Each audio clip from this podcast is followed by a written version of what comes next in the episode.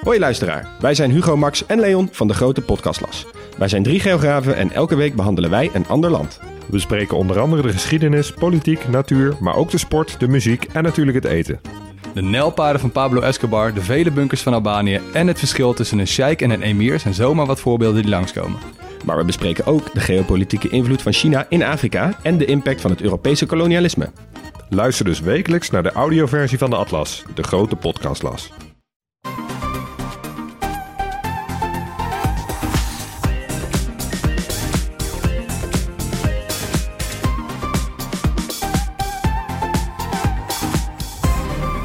Welkom bij de Bright Podcast van woensdag 5 oktober met de Trending Topics in Tech van deze week. Mijn naam is Erwin en vandaag schuiven aan Floris. Hoi. En David. Hoi. Hey. Ja, met Dave praten we zoals wel vaker over e-bikes. Maar dit keer is het wel een hele speciale. De nieuwe VanMoof S5. David heeft er al op gereden en wil daar willen wij natuurlijk alles over weten. Verder volgde Floris vorige week een dag de CEO van Apple, Tim Cook. En hij kon hem ook kort even interviewen. Ook daar gaan we het over hebben. Daarnaast gaat de deal tussen Musk en Twitter nu toch weer wel door. Als het aan Musk ligt, wordt USB-C definitief de enige toegestane oplaadpoort in gadgets. En hebben Nederlanders een van de eerste echte Netflix games gemaakt. We gaan beginnen.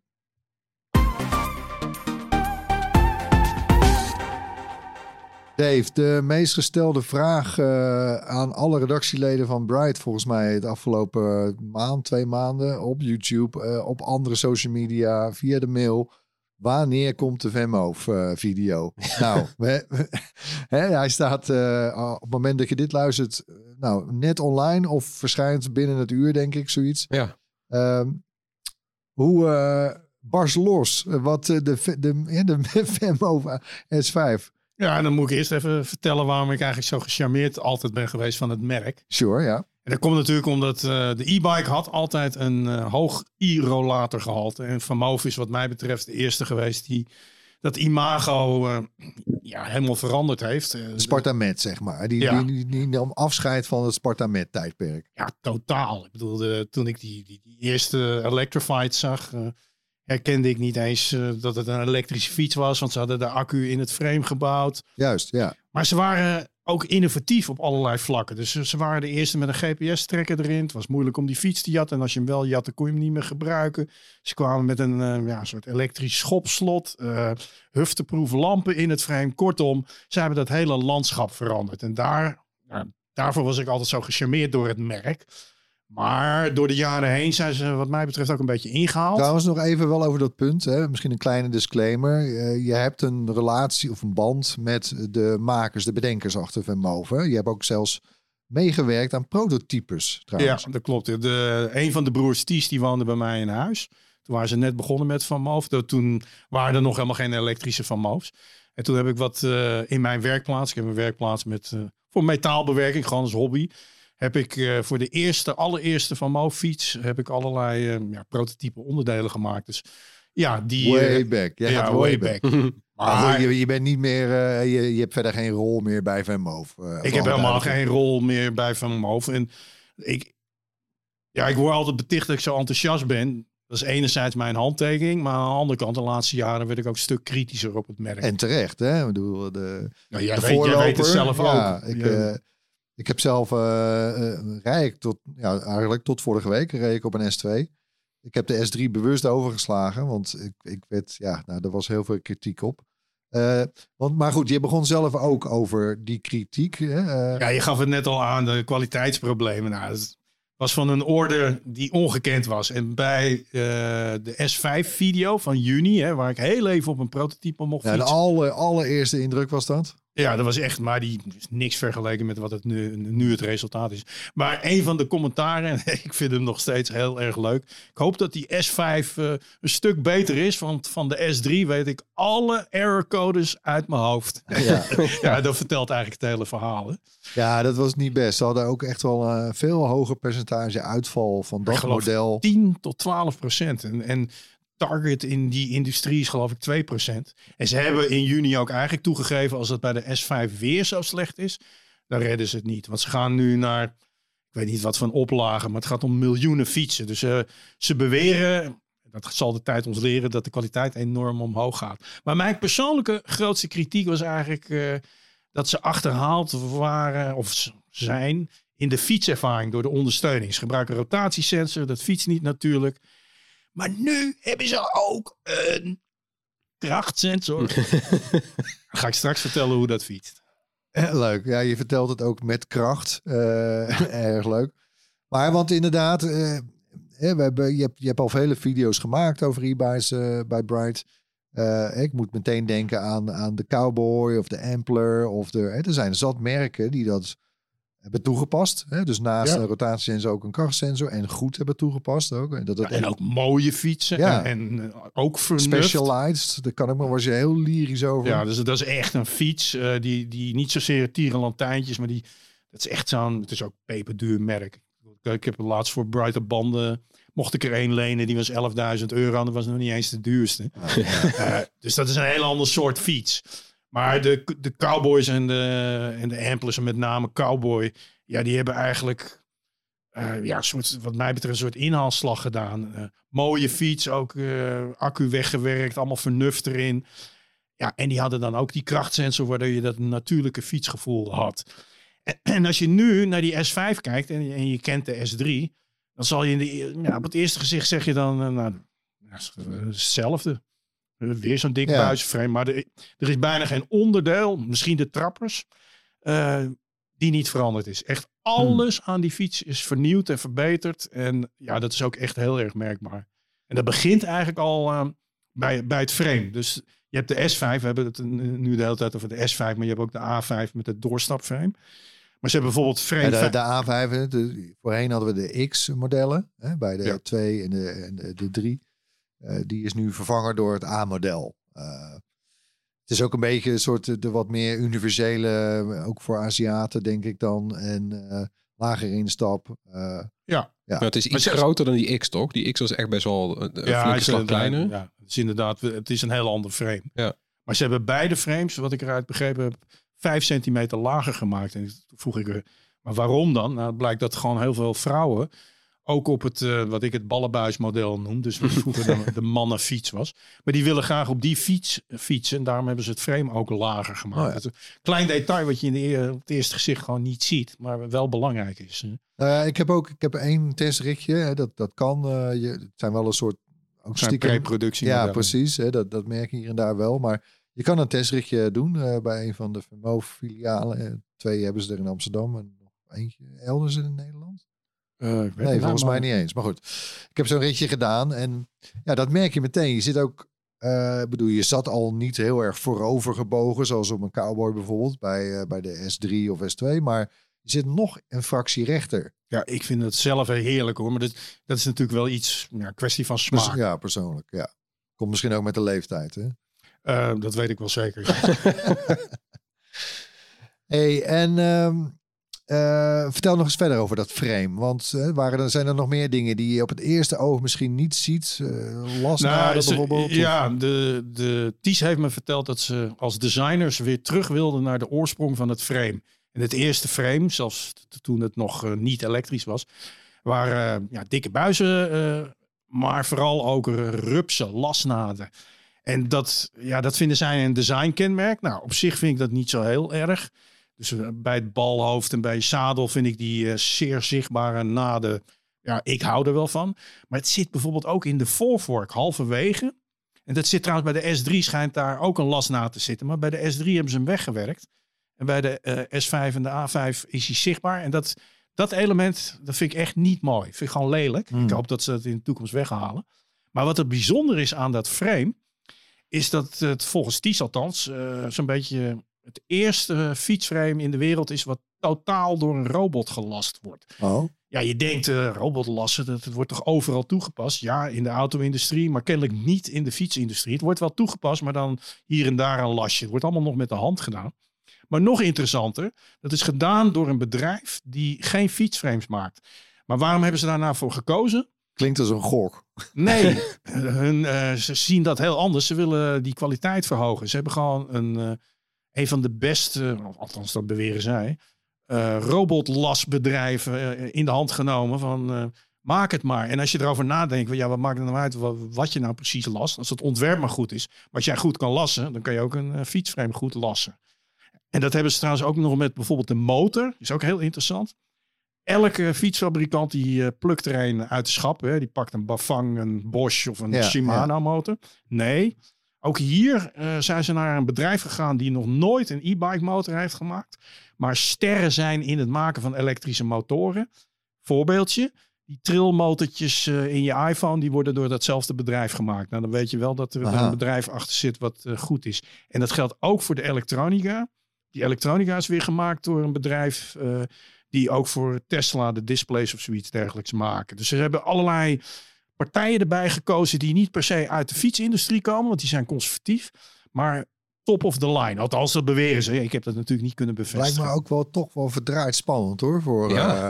Joh, als ze dit niet goed doen. Je steekt ik je nek uit en wat je in het begin al net zei, ja, zo'n S3 kunnen ze nog niet nog een keer meemaken. Nee, dat hebben ze eigenlijk al toegegeven in juni. Gaven ze al eigenlijk aan, als wij weer die failure rate hebben zo hoog, dan dan haal je het fingers crossed. Ja, want dat kwam door schaalvergroting, toch? Want in eerste instantie werden die dingen allemaal nog op relatief kleine schaal gemaakt, maar met die S3 werd het echt een soort van wereldproduct. Ja, en dat bedrijf is zo enorm gegroeid. Ik geloof nou, daar kan je me niet op vastprikken, maar het team wat die S3 oorspronkelijk heeft ontworpen, dat kon je bijna op 3 handen tellen of zoiets. Ja. En nu hebben ze, weet ik veel, 150 man erop zitten. Of Het is allemaal zo groot geworden. En dat betekent niet meteen dat die kwaliteitsproblemen opgelost zijn. Maar wat ik van die fiets gezien heb en wat ik gevoeld heb, mijn eerste indruk was dat de kwaliteit in ieder geval beter was. Klinkt wel grensverleggend. Hey, dan een ander ding wat wel opvallend is. Er zitten van die Rings of Power. Nee, Lord of the Rings. Lord of the Rings zitten erop. Ja, Halo-ringen. Een van de kritiekpunten op oudere modellen van de VanMoof was de Matrix display. Die zat in die bovenbuis. Het was een prachtig ontwerp. Maar het betekende wel dat je de hele tijd tijdens het fietsen naar beneden keek en niet je ogen op het wegdek had. Ja, dat kan onveilig zijn. Ja, dat is onveilig. En nu hebben ze die Halo-ringen. Dat zijn LED-lampen die meekleuren. Dus laten we een voorbeeld nemen van links zit de accu bijvoorbeeld. De Halo-ring die aangeeft hoe vol die accu is. Dus als die half vol is, is die ring ook half vol. En dat kan ook allemaal met kleurtjes. Sure, ja. En rechts doen ze hetzelfde met ondersteuning. Dan kan je gewoon... dat is ook trouwens nieuw. Je kunt nu voor het eerst eindelijk tijdens het fietsen gewoon de ondersteuningsstand veranderen. Oh ja. Dat zie je in die Halo-verlichting. Dus standje 4, de hoogste stand, dan is die ring helemaal vol. Eco-stand, dan is dat maar een klein deel van die ring. Voilà, ja. Maar en is dat nog iets wat je zelf als gebruiker kunt aanpassen, dat je al weet toevallig? Of? Nou, ze kunnen er echt van alles mee. Dus dat geldt ook voor de verlichting. Hè? Dus die bekende lampen voor en achter. In principe, omdat het allemaal elektronica is, kan je er een hele disco van maken. Gekke dingen. En het gaat ook allemaal komen via firmware updates. Die Halo Rings, want jij hebt al een stuk gegeven. Vind je dat ook echt wel goed? Ja, werkt het lekker? Ja, ik vond het... want ik ben zelf een mannetje van de getalletjes. Dus het is natuurlijk abstract. Maar het werkte goed, want je hoeft niet echt naar beneden te kijken. Je hoeft je hoofd niet te buigen, maar je even met je ogen naar beneden en... Ja, die accu zie je meteen. Ja, je krijgt een grof idee van ik heb nog genoeg. Of... Ja, en net zoals Cowboy wordt deze ook met een SP Connect aansluiting. Dat is zo'n snelsluiting. Ja. Dan moet je een hoesje voor een iPhone of je Samsung kopen. En dan klik je hem gewoon vast op het stuur. Dus als jij wel gewoon klassiek een display hebt, dan open je gewoon de VanMoof app. En dan heb je ook alle data. Ja, met maps erbij en al die dingen. Nou, ik geloof niet dat ze navigatie doen, maar wel de snelheid en de standjes en de accu. Dat is trouwens grappig. In die testrit die ik deed op die S5, daar zat een telefoontje bij.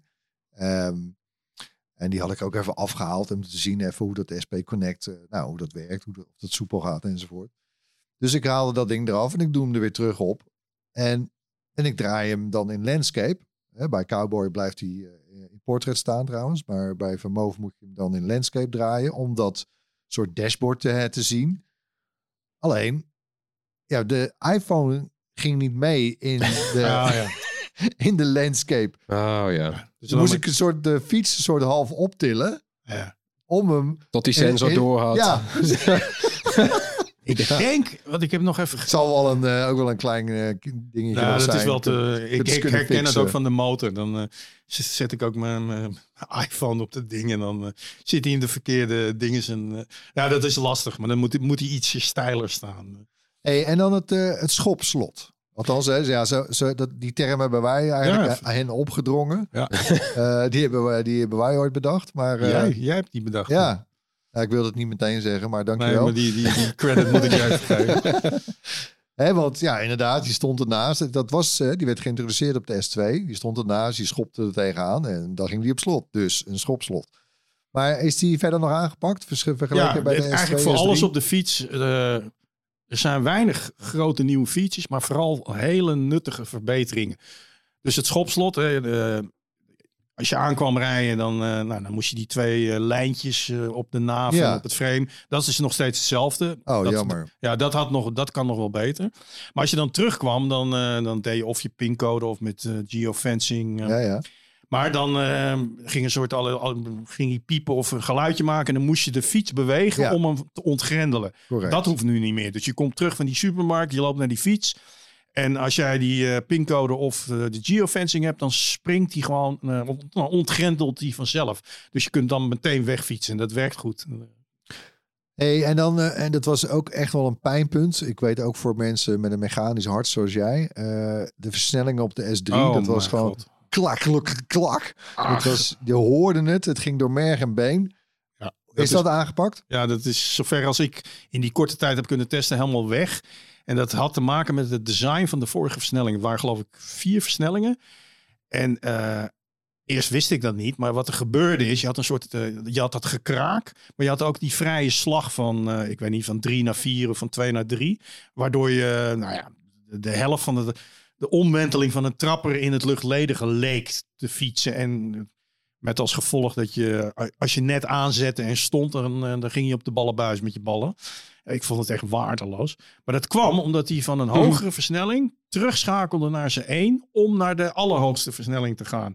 Oh. En nu hebben ze 1 versnelling minder en is dat hele probleem weg. Dat is er gewoon niet meer. Ik heb het ook niet horen kraken. Wat ik wel nog merkte, maar zelfs die fiets die ik had, dat was een preproductie. Als je even je trappers stilhoudt en je zet weer aan.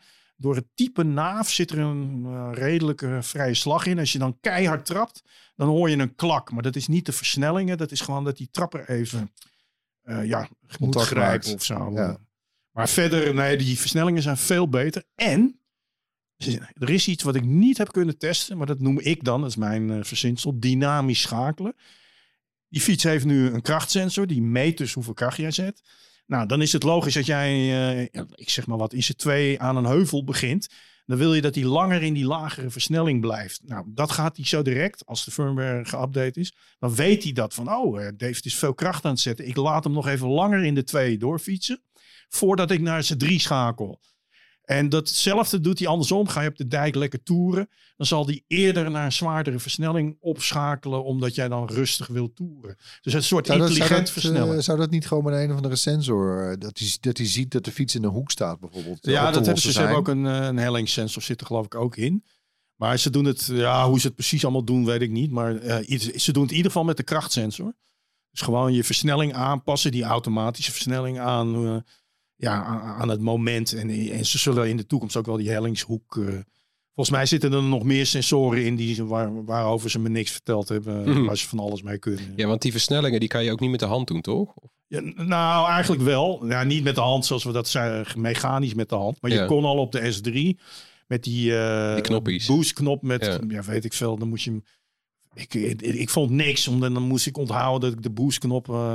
om op te schakelen, weet ik veel, 2 seconden in moest drukken. Misschien weet jij pedalen, het. Stil. Dat gedoe. Ja. Ik heb het 1 keer geprobeerd en vond al helemaal niks. Nu hebben ze 2 extra knopjes links en rechts.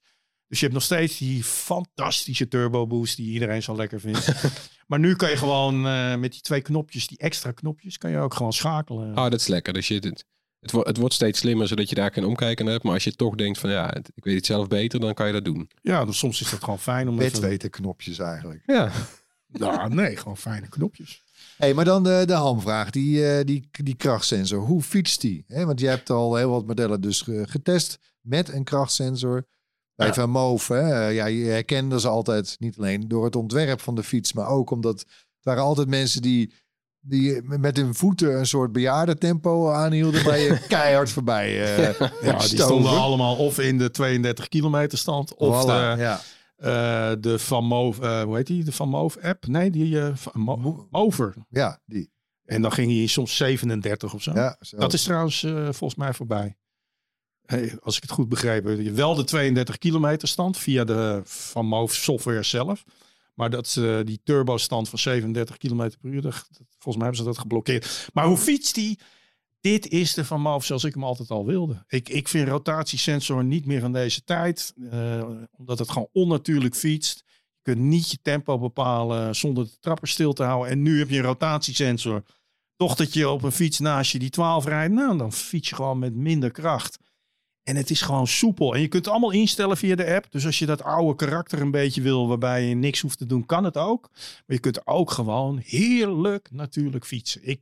Dit is de VanMoof zoals die al jaren geleden gemaakt had moeten worden, wat mij betreft. Dus de pionier die last kreeg van een soort wet van remmende voorsprong, die doet wat jou betreft gewoon weer volop mee. Ja, qua vernuft en design zeker. Wat ze nu moeten bewijzen, want dat heb ik natuurlijk niet getest.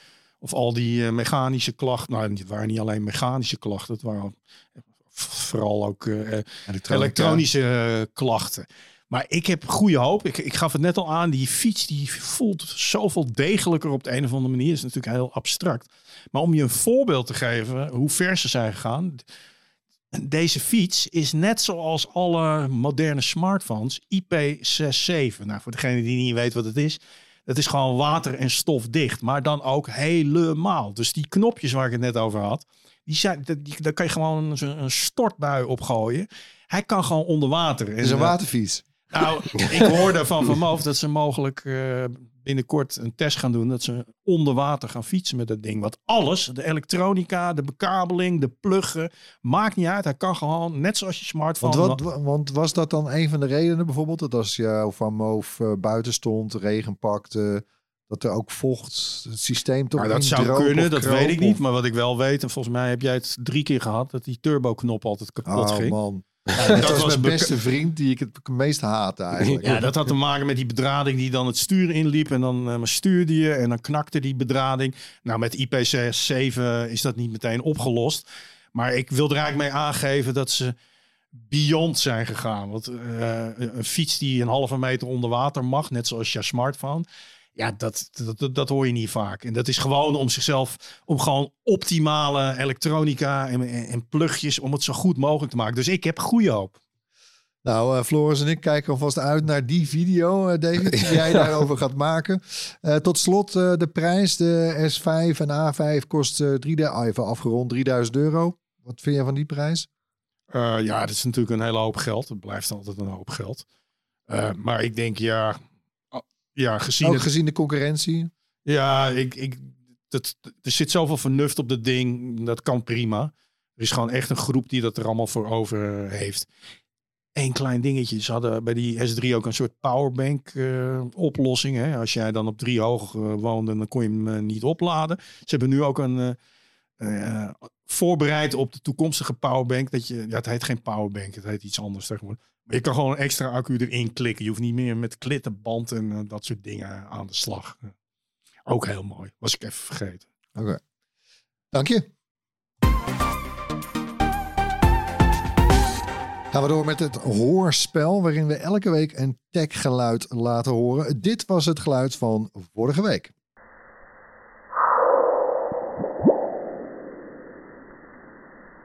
Ja, dat was het merkwaardige geluid van een meteoriet die op Mars stort. En dat wisten een aantal luisteraars, waaronder Maarten van der Burg. Gefeliciteerd Maarten, we sturen je een leuke prijs. En aangezien we dan een winnaar hebben we natuurlijk ook een nieuw geluid. Komt-ie.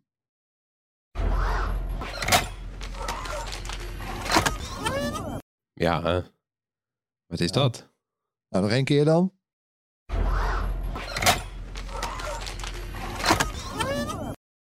Als je denkt dat je weet wat dit is, stuur dan je antwoord naar podcast@bright.nl. Onder de mensen die het juiste antwoord insturen, juist, verloten we een leuke prijs.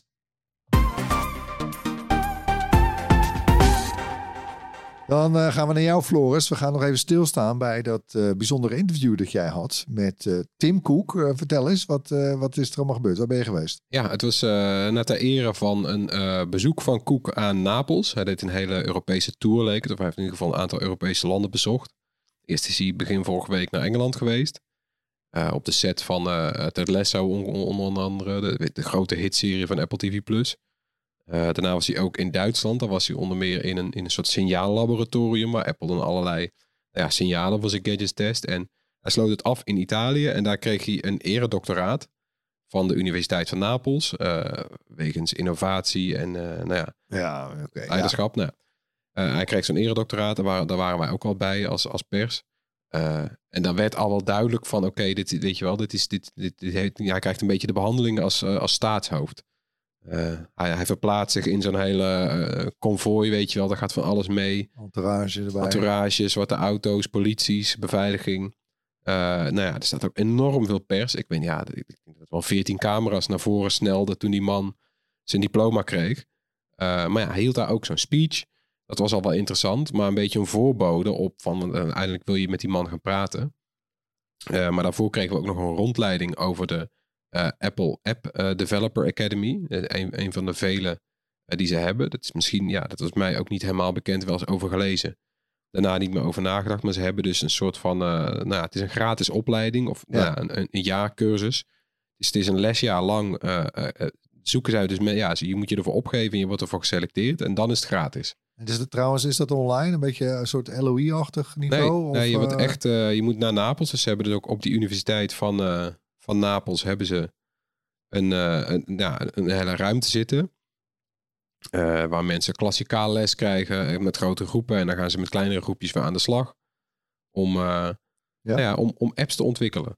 Want mensen worden zeg maar aangenomen die al kunnen programmeren. Het liefst ook een beetje in de programmeertalen van Apple zelf. Swift en UIKit en zo. Nou, daar moet je een beetje in bedreven zijn. En dan leer je op die school, of tijdens die opleiding leer je breder te ontwikkelen. Je maakt kennis met alle aspecten van app ontwikkelen. En het is dan de bedoeling dat je daar uitrolt en echt aan de slag kan als appmaker in alle facetten. Het is een soort scholarship, hè? Het is een gratis opleiding. Precies, het is een scholarship. Ja, en ze zitten in allemaal landen. En het is echt wel leuk. Ik sprak ook met studenten daar. Ik sprak een Keniaan. Die zei van ik zeg van vertel eens over jezelf. Hoe kom je hier? Het hele rare 2 weken gehad. Want 2 weken geleden hoorde die pas dat hij was geselecteerd. Dus die is als de weerga. Die was eerst gewoon ingenieur of zo. Hij deed de elektronica dingen. Tijdens corona viel het allemaal weg. Toen dacht hij, dan leer ik mezelf programmeren.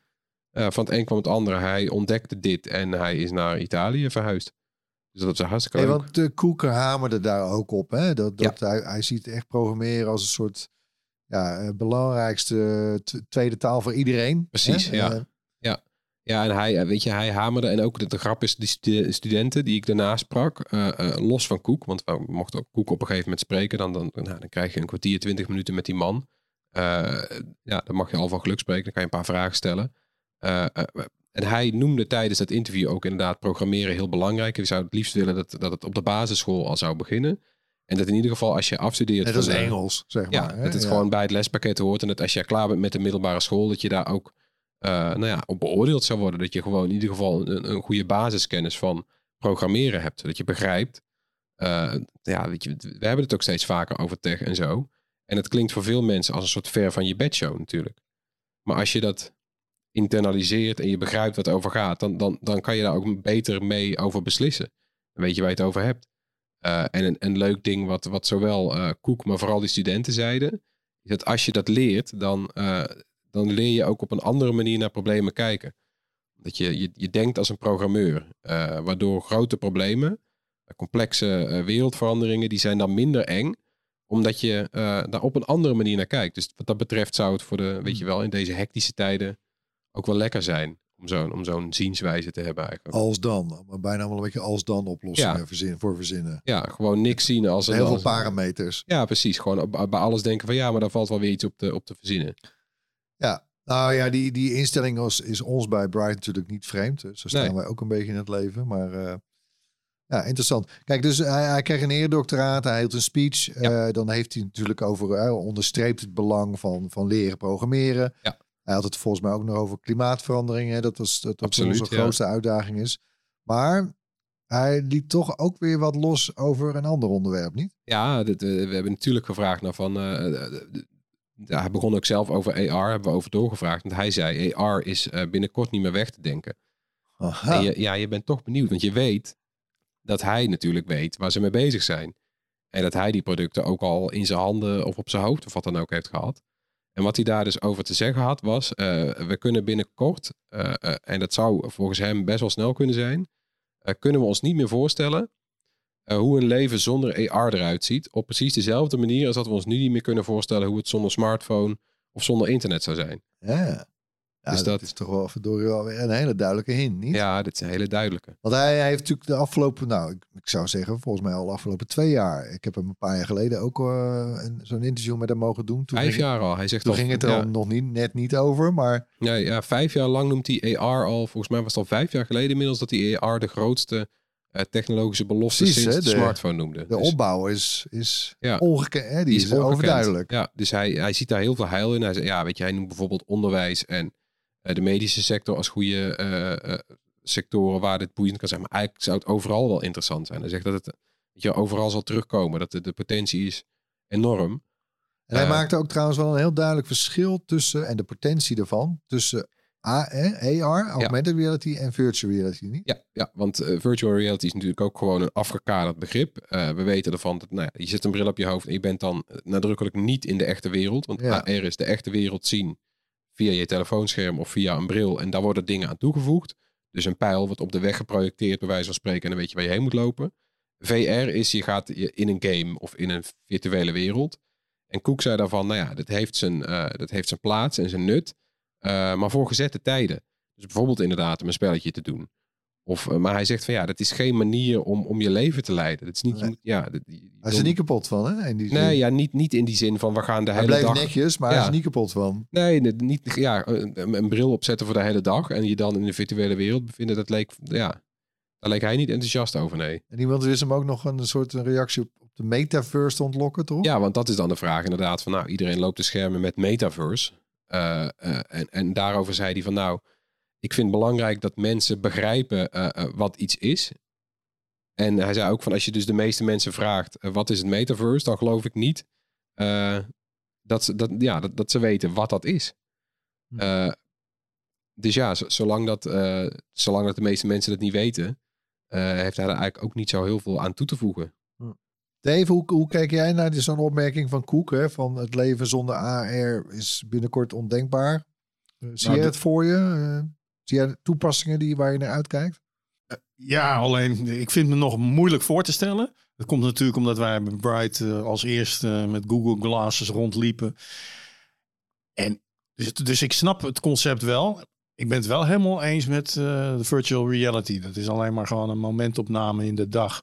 Dus als zij een manier vinden om een soort bril te maken, waarbij je door je leven geleid wordt, dan snap ik het wel. Maar dat met Google Glass, dat dacht ik eerst ook van wauw. Maar na een uurtje Google Glass was ik er al klaar mee. Ja, spannend. Volgens de laatste geruchten gaan we in het nieuwe jaar, mogelijk al in januari, iets horen over die AR-bril van Apple. Nou, wie weet.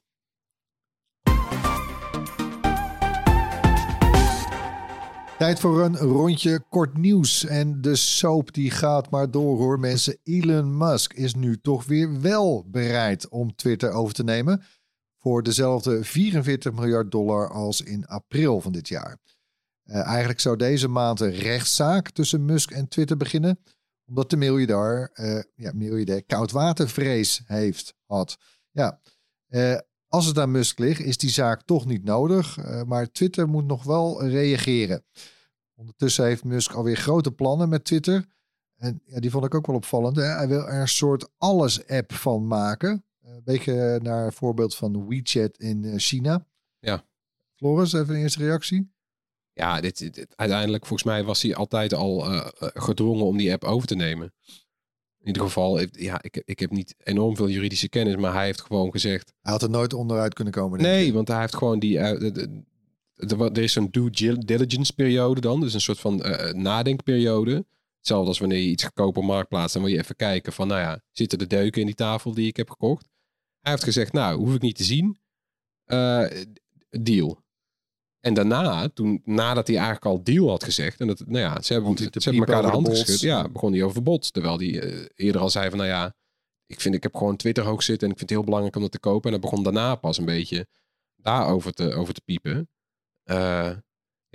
We zullen nooit weten nu wat de rechter besloten zou hebben. Aan de ene kant wel jammer, maar van de andere kant, ja, de koop gaat nu door. Hey, en zijn alles in één app? Ja. Zien we dat zitten? Ik niet. Ik haat alles in één dingen. Ja, als Zwitserse zakmessen tot alles in één apps. Vindt helemaal niks. Nee. Facebook heeft het ook geprobeerd, kun je misschien zeggen. Hè? Maar... Ja, nee, dus ik denk ook dat wij daar in Europa en in de VS ook, dat het gewoon een andere cultuur is. In China heb je inderdaad WeChat en daar chat je mee, daar game je in, daar betaal je mee in het restaurant. Je doet je boodschappen. Ja, je doet boodschappen, Marktplaats zit erin. Ja, je doet alles met die app. Ja, ik denk dat we er te laat mee zijn ook.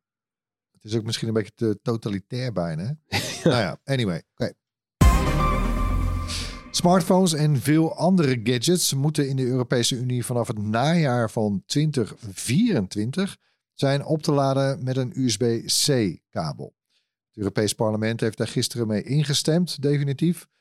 Nieuwe apparaten zoals smartphones, tablets, oordopjes en e-readers moeten straks over een USB-C-poort beschikken. Die verplichting gaat 24 maanden na de publicatie van de wetgeving in. En dat betekent dan kom je uit op najaar 2024.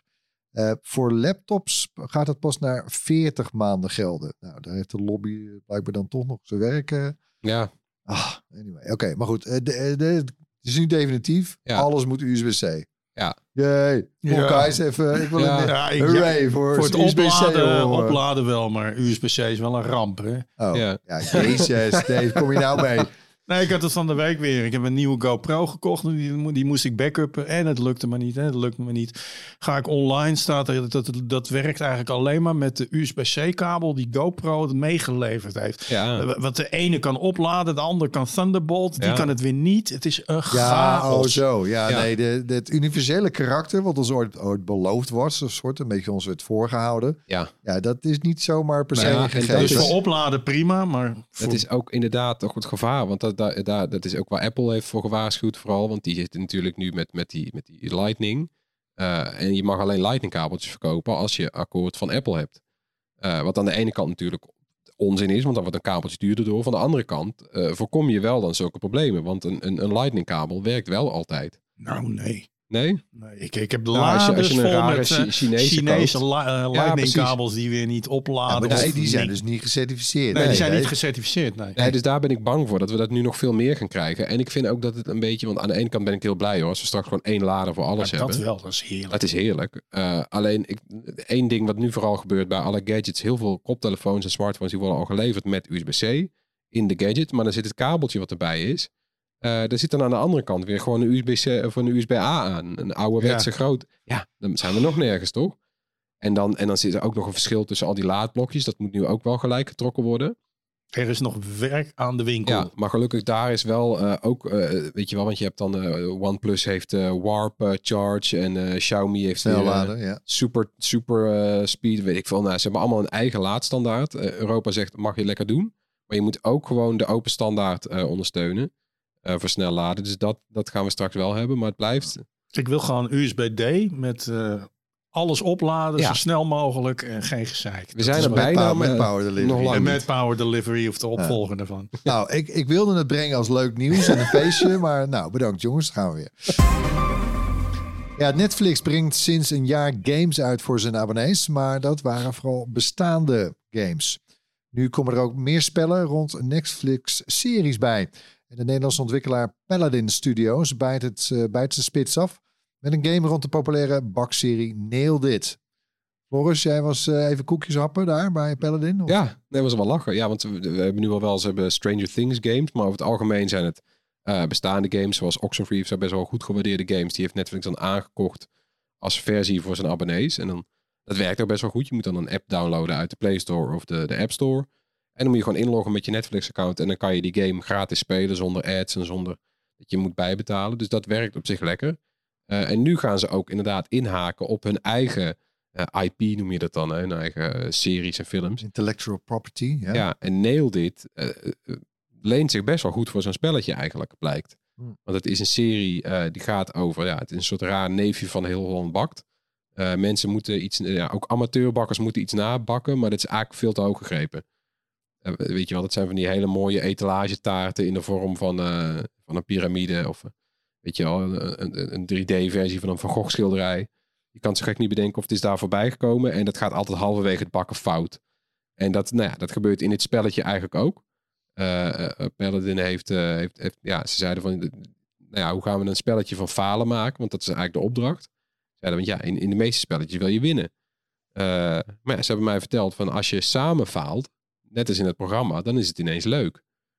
Dus dat is de insteek geworden. Nailed It is boven alles een partygame. Dus je, nou ja, ik zet een spelletje op, jullie doen mee. En dan moeten we allemaal dezelfde taart bakken. En dat, nou ja, je hebt allemaal van die mini-spelletjes. Dus je moet beslag maken door ingrediënten te mengen. En je moet op een gegeven moment die taart gaan vormen en versieren en zo. En dat, bij alles heb je eigenlijk het gevoel dat je te dikke vingers hebt. Dus dat is heel geestig. Het is ook heel snel voorbij. Je kan kiezen uit allemaal taarten. En dit is eigenlijk een verrassend leuk spelletje geworden. Maar heb jij nou... Ik ben toch nog wel heel huiverig hoor. Om bij Netflix games te... Ja... Het is een beetje alsof Instagram, TikTok ook na gaan doen. Ja, bijna. Alles in één app. Ja, het voelt een beetje onwennig. Het is denk ik voor Netflix vooral een extra manier om jou aan een langlopend abonnement te houden. Want als je gewend bent van, oh, ik ben dit spelletje en dat spelletje aan het doen, want dat zat bij Netflix in. Ja, dan is het nog een extra reden om jouw abonnement te laten lopen. Ja. Nou, ik moet het nog zien. Maar goed, leuk. Ja, dan sluiten we af met de tips van deze week. We beginnen met onze gast David. Heb jij een tip bij hem voor de luisteraar? Ja, het is een weerapp. Ventu Sky. Oh. Hij lijkt heel erg op Windy, maar ik was recent op vakantie in Spanje. En als ik op vakantie ben, dan wil ik eigenlijk het hele land zien met temperatuur of regen. En dit is eigenlijk een van de ultieme weerapps die... Wat je maar wil weten, dat laat hij goed en snel en makkelijk zien. Het is echt een aanrader. Je hebt hem ook weer gewoon voor de webbrowser. Het is niet voor iedereen. Als je heel erg visueel ingesteld bent. Misschien vind je dit dan niet zo mooi. Maar ik wil altijd data en ik wil precies zien op de kaart meteen hoe warm het daar en daar is. En niet een lijstje van Amsterdam, Apeldoorn, Schijndel. Ja. Gewoon, ik wil heel Nederland in één keer zien. En... Bijvoorbeeld weather op de iPhone, die begint steeds meer daarop te lijken. Maar dit gaat veel verder. En gratis? iOS, Android? Wat volgens mij allemaal. Dus PC, macOS, wat is browser. En dan apps, dacht ik ook Android en iPhone. En je hebt... Volgens mij is het grotendeels gratis. Misschien heb je nog wat extra diensten. Maar ik miste niks, laten we zo zeggen. Nou, goede tip. Links zetten we in de show notes. Floris? Ja, mijn tip is een aflevering van VPRO Tegenlicht voor beide emoji. Je zijn ook lekker bezig de laatste tijd, hè? Tegenlicht. Ja, we hebben steeds leuke tips voor ja. Want deze aflevering gaat over weet je nog, in 2016 veranderde Apple de pistool-emoji in een waterpistooltje.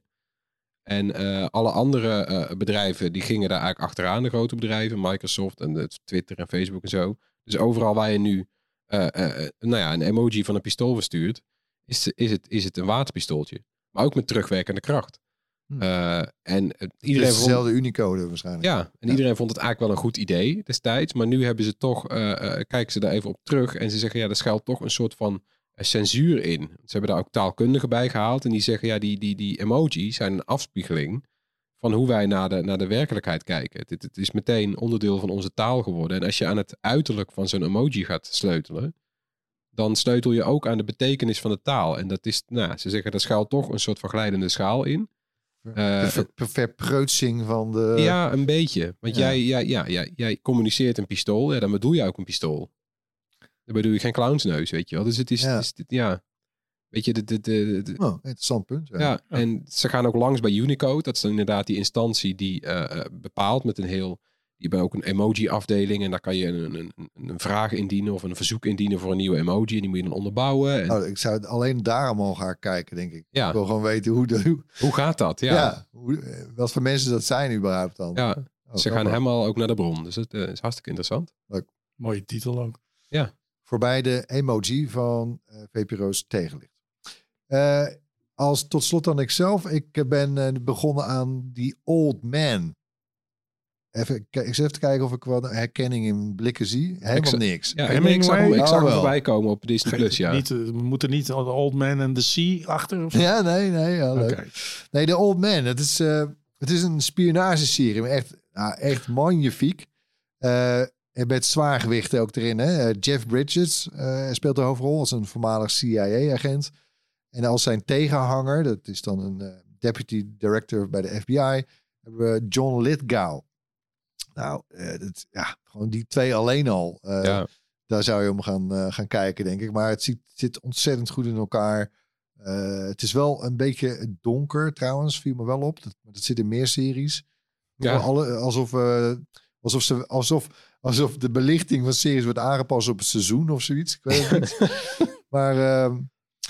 en die serie was al, The Old Man, was al eerder in de VS verschenen. Maar nu eindelijk ook hier in Nederland te zien. Via Disney Plus. Of beter eigenlijk nog via Stars.